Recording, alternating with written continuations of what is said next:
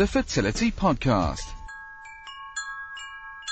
So welcome back to the Fertility Podcast. There's been a little break happening because of a new addition into the Fertility Podcast world, but we're back on track and we're very excited to welcome back a former guest to the podcast, Jessica Hepburn. Welcome to the show, Jessica. How are you doing? I'm very good. Thanks for having me back.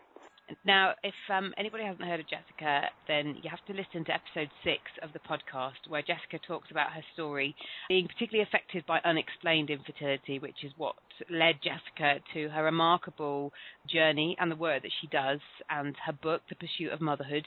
Um, Jessica does a lot of work with uh, Infertility Network UK, and you're an ambassador for them. Is that right? It's a charity, and I'm one of the trustees of the charity. Trustee. Yeah.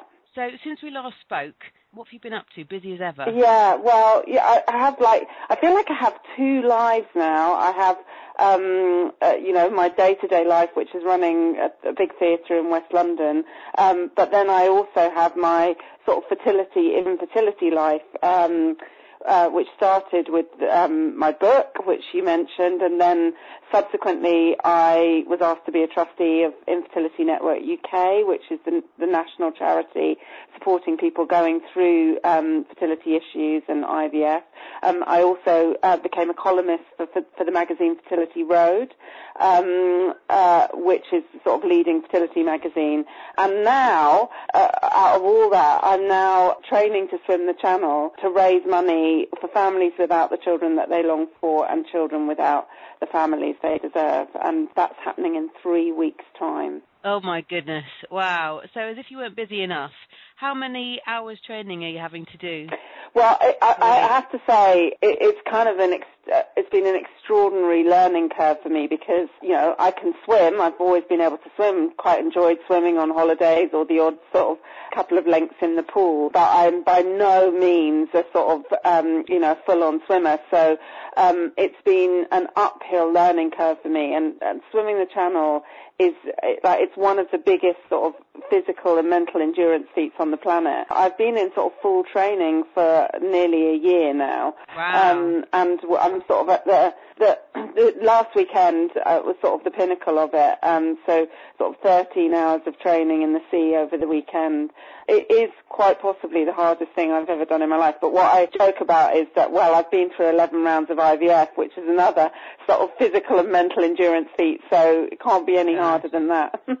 Wow, you are amazing. I'm assuming you did see when David Walliams tried it. Yeah, I absolutely did. And what is really, really lovely is that I had a, an email from him a couple Saying of weeks mad. ago. Uh, yeah. He said you're bonkers. What are you doing? Well, no- Well, I mean, he didn't say I was mad because obviously, you know, if I'm mad, he's mad. Um, Yeah. uh, so, but he sort of wished me luck, and um, and I think, you know, we. Uh, because you know David Walliams is that man off the telly, you know we don't necessarily realise how hard it is what he took on, both in Mm. swimming the channel and also swimming the length of the Thames.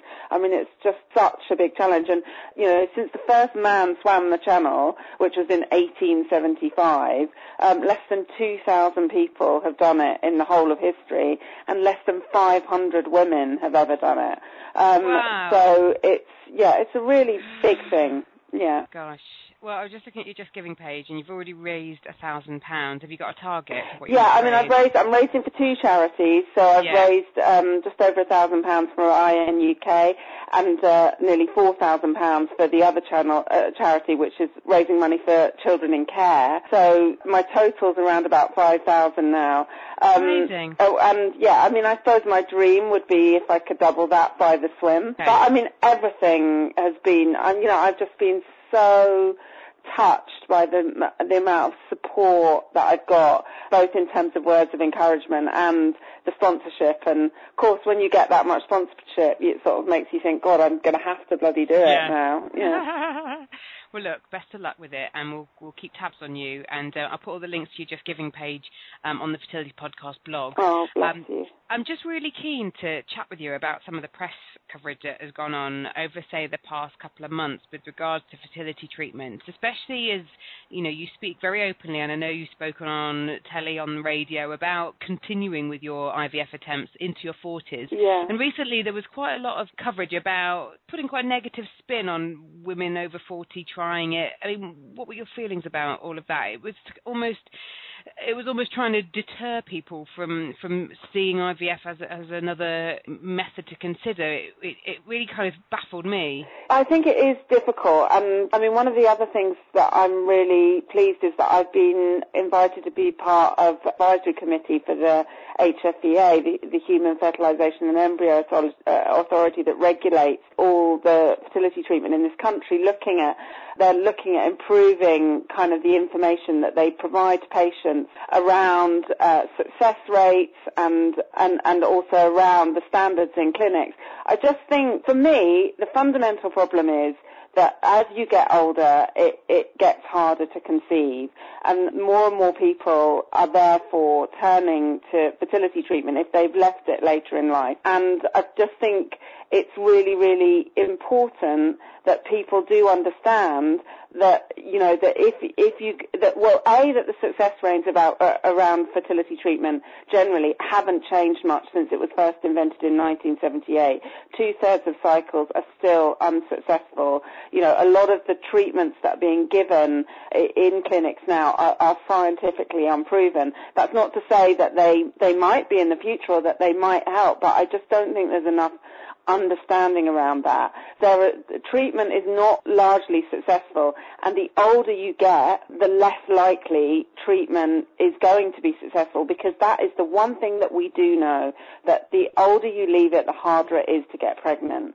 Mm. Um, and and you know, I like I am someone who's been through 11 rounds of IVF. I understand more than anyone, perhaps, how you know the pursuit of motherhood can drive you. Um, but I also, you know, feel that I want to campaign to have more transparency within the industry because it is a very, very difficult situation for lots of couples going through it, getting themselves into debt, getting themselves emotionally heartbroken when it doesn't work out. And, and there isn't a lot of therapeutic support for them either. That's the other thing that certainly IN UK and my work with them is very, very focused on improving the levels of emotional support for couples. What would you say, just as like a, a tip for people who have, have found themselves, uh, however long it's taken them, they've not, you know, they've not managed to conceive. They, they may be over 40, they may not be, um, but they are looking into fertility treatment. Yet they are concerned about all the negative press about the success rates and what have you. Would you say IN UK is a place to go and ask more questions to really get clued up? Because we've talked before about don't not being afraid to ask questions Absolutely. and make sure you know you get the support. And the and the reason why I would particularly recommend IN UK is that they you know, they're a source of independent and informed advice. And obviously we all go to the internet now and the, the information that you can get on the internet whilst comprehensive and, you know, can be very useful can also sometimes be misleading and scaremongering. So you do need to be making sure that you know, that the information that you're getting, you know, is correct. And, and, and charities like IN UK can certainly provide that. And I would never say for a moment that if you're over 40 that you shouldn't embark on fertility treatment because women do get pregnant with their own eggs as well as with donor eggs in their 40s even 50s sometimes. Um, but the most important thing is that you go into it with your eyes open. You go into it understanding, you know, as much as you possibly can, um, and particularly about what your success rates might be, because you could be one of the lucky ones, but you you could be unlucky, and you need to under, you know, you need to understand that and prepare yourself for that. All right, Jessica, wise words as always. We're going to put all the links to your blog, about the book, about your Just Giving page on the fertility blog. I wish you the best of luck with the swim. Thank um, you. Are you are you going to be speaking at National Fertility Week? I am, yes. I'm going to be at the show. fertility show at Olympia Okay. again this year. Yeah, Right. talking about what to prepare yourself for if you're going to embark on fertility treatment. Okay, great. Well, again, we'll put all those details on on the page, and um, look forward to speaking to you again soon. Yeah, thank you. Good luck, Flipper. thank All you right. so much. Bye. Bye. Thank you for listening to this episode of the Fertility Podcast. As I said at the beginning, there's been a bit of a break. I've been a mum now for five months, and actually it's been a bit more involved than I thought. The podcasting has had to go on hold, but the aim is that we're back, and the Fertility Podcast is all about giving a voice to people going through fertility treatment, as well as hearing expert interviews. What I'm really interested in is if you've got a story you want to share, or if you're doing something like Jessica fundraising for your own treatment or for a charity like IN UK, please email info at thefertilitypodcast.com. You can follow me on Twitter at fertilitypoddy. I'm really keen to uh, hear what you think. You can leave comments either on Twitter or on the blog thefertilitypodcast.com. Do have a listen to some of the previous episodes. You don't have to do it in order, but we've got a range of expert interviews from people like Zita West, Emma Cannon, Dr. Marilyn Glenville. Jessica mentioned the fertility show earlier in this podcast, and uh, you can hear about last year's fertility show as well. That's in episode two.